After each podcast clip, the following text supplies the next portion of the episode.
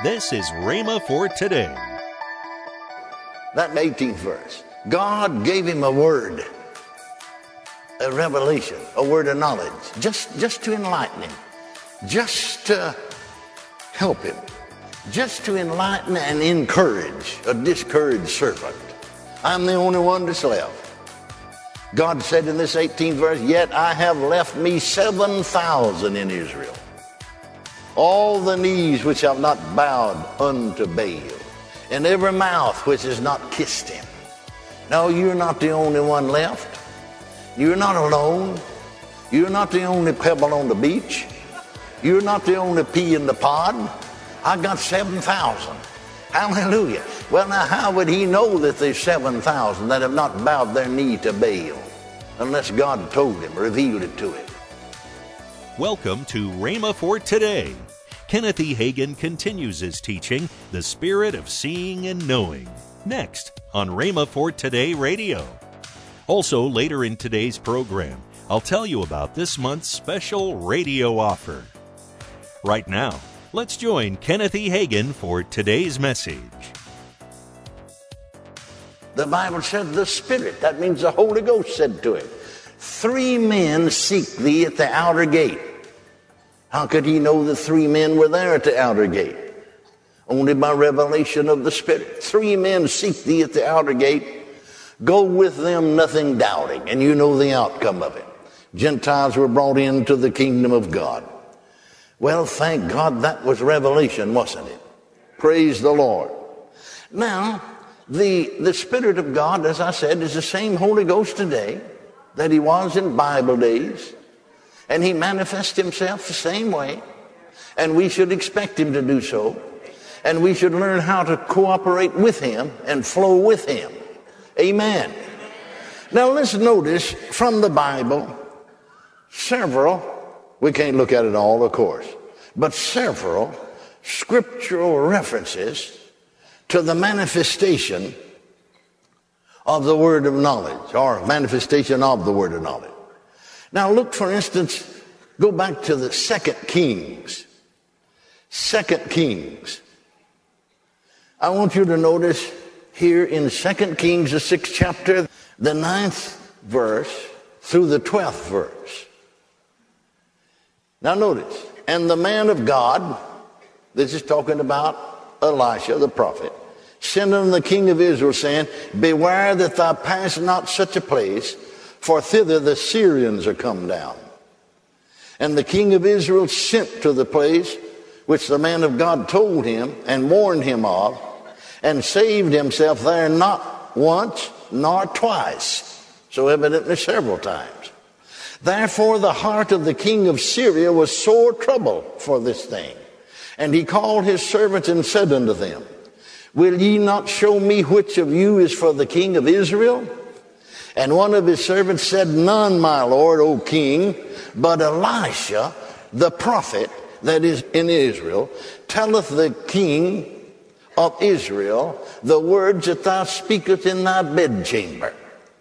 Now notice here that the word of knowledge was manifest to warn a king of an enemy's plan of destruction. And sometimes the word of God, the word of knowledge is manifested today. Hallelujah.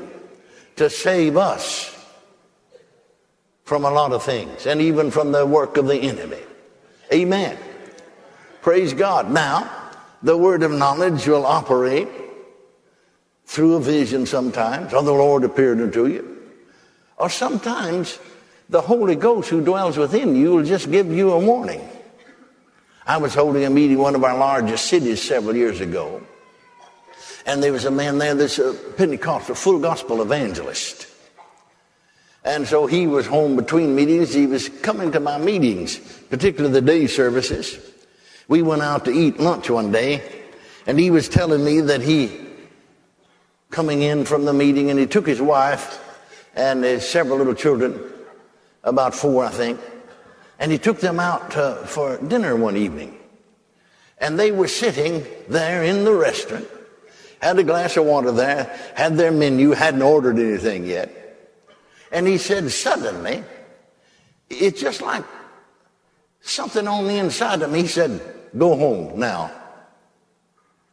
And he said, Well, no, we just got here. But he said that, that came up within him again. Well, the Holy Ghost is inside you. He'll pass that information on to your spirit, your spirit will pass it on to your mind. And so, the third time that happened, he said, I just suddenly said, I don't know why, but let's go home. And so he said, I said to the waitress, you know, we haven't ordered yet and we're going to have to leave. And so we got in the car and went home. Now I've been to his home, to his house. It sat on a corner. And the way they had to come as they come towards the house. Just as they turned the corner, the whole back end of their garage blew out. The water heater exploded and it blew the whole back of the garage out. But they were right there on the spot, was able to put it out right away, no damage was done, particularly, except just, just right there. But you see, they could have lost their entire home. The thing could have caught on fire before somebody noticed it. But he was there, praise God. I know that that was the Holy Ghost that warned him. Amen. Hallelujah. Praise God forevermore. Now then again, while we're here in the Old Testament, let's go back here to 1 Kings. 1 Kings, the 19th chapter, and read something further about Elijah and the word of knowledge. The 19th chapter, and I'll not take time to read, but do you good just to read the whole chapter or to read verse 1 through 18. But see, in the first verse, it says, And Ahab told Jezebel all that Elijah had done and withal how he had slain all the prophets with the sword. Now you remember that was on Mount there, you know, where the fire fell and consumed the sacrifice, and then he prayed the rain down and so on. Then Jezebel sent a messenger unto Elijah, saying, So let the gods do to me, and more also, if I make not thy life as the life of one of them, that is these prophets of Baal, by tomorrow about this time. Now the word of God tells us that uh, when Elijah heard that, that he uh, went on another run. After, after he heard the, the fire fell and he heard the sound of the rain, he outran the king's chariot because the hand of the Lord is on it, the Spirit of God is on it. But now then he's just running for his life. And you'll find that he climbed up under a juniper tree, and you'll find that, among other things, that he said, Lord, just, just let me die, you know. I'm the only one that's left. Everybody's backslid except me. And so just, just, well, if he wanted to die, why didn't he stay where he was? He'd already been dead by this time. He didn't want to die any more than you did. You said, I wish I was dead. Now look at there. That 18th verse. God gave him a word, a revelation, a word of knowledge, just, just to enlighten him just to help him, just to enlighten and encourage a discouraged servant. I'm the only one that's left. God said in this 18th verse, Yet I have left me 7,000 in Israel. All the knees which have not bowed unto Baal, and every mouth which has not kissed him. No, you're not the only one left. You're not alone. You're not the only pebble on the beach. You're not the only pea in the pod. I got 7,000. Hallelujah. Well, now, how would he know that there's 7,000 that have not bowed their knee to Baal unless God told him, revealed it to him? And so here the word of knowledge was given, manifested just to enlighten and to encourage a discouraged servant of God. Well, thank God it can be manifested thus today. Now then, I want you to go again to Second Kings. Second Kings, the fifth chapter. Second Kings chapter 5. Now you remember this. We'll not read it, but you could start with the first verse and read this fifth chapter. But I'll just refer to it and refresh your memory and thinking. You remember Naaman, the captain of the host of the king of Syria, was a great man with his master and honorable. But you'll find out that he had the leprosy. Well, there was a little maiden that was actually a servant in his home that he had captured in their wars. And when she found out he had the leprosy, she said, I would God that my master were in the land of Samaria. There's a servant of God there that could cure him of his leprosy. And so he went to seek a cure because in those days, leprosy is incurable. I mean, when you got the leprosy, the death sentence has been passed upon you. Amen? Well, we know the story and we'll not go into detail about it. But he finally got to Eli, Elisha house. And uh, he didn't even go out to see him.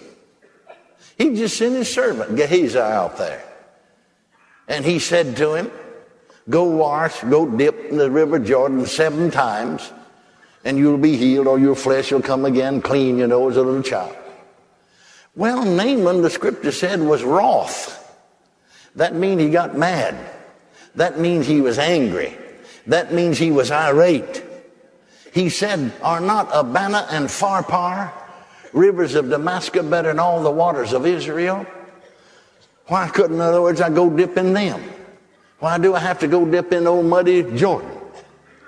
Well, his servant remonstrated with him and said to him, if he'd asked something hard of you, you would have done it. Finally, he cooled down and went and dipped in the Jordan, and thank God was healed. Welcome to Rhema for Today with Kenneth and Lynette Hagin. You can find more great materials by Kenneth E. Hagin, Pastor Hagin, and the rest of the Hagin family by visiting our online bookstore Right now, I'd like to tell you about this month's special radio offer. This offer begins with the two CD set from Kenneth E. Hagin entitled In Him, and the next book from Kenneth Hagin entitled Speak to Your Mountain, and the Slimline book Because of Jesus by Kenneth Hagin. All this for the special radio price of $27. Call toll free 1 888 Faith 99 Again, call toll free 1 888 Faith 99. You can also order online at rhema.org. That's R H E M A dot O R G, rhema.org. Or if you prefer to write to Kenneth Hagin Ministries, our address is P.O. Box 50126, Tulsa, Oklahoma 74150.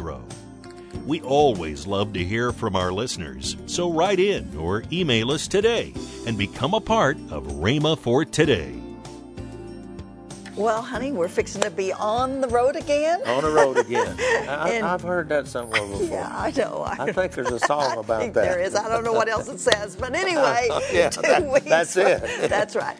Two weeks from now, we're going to be in Warsaw, Indiana. Right. That's at New Life uh, Christian Church and World Outreach. That pastors John and Deborah Lowe. Yep. Uh, we're going to be there for uh, Sunday, Monday, Tuesday. and Tuesday. Uh-huh. And then on Wednesday, August the 15th, Yes. we're going over, I mean, not August 15th, August 18th. 18th, that's right. August 18th, we're going over to Virginia, Illinois to uh, Brandon. Life Family Yeah. Church. Yes. Brandon and Pamela, Pamela, Thompson. We're Oh, excited we're to so be there. excited. Well, we're excited for every we place we go. every place we go, but these are our kids. That's right. In That's fact, uh, I had a lot to do with getting them together. A lot, I think. Really, uh, I think you did.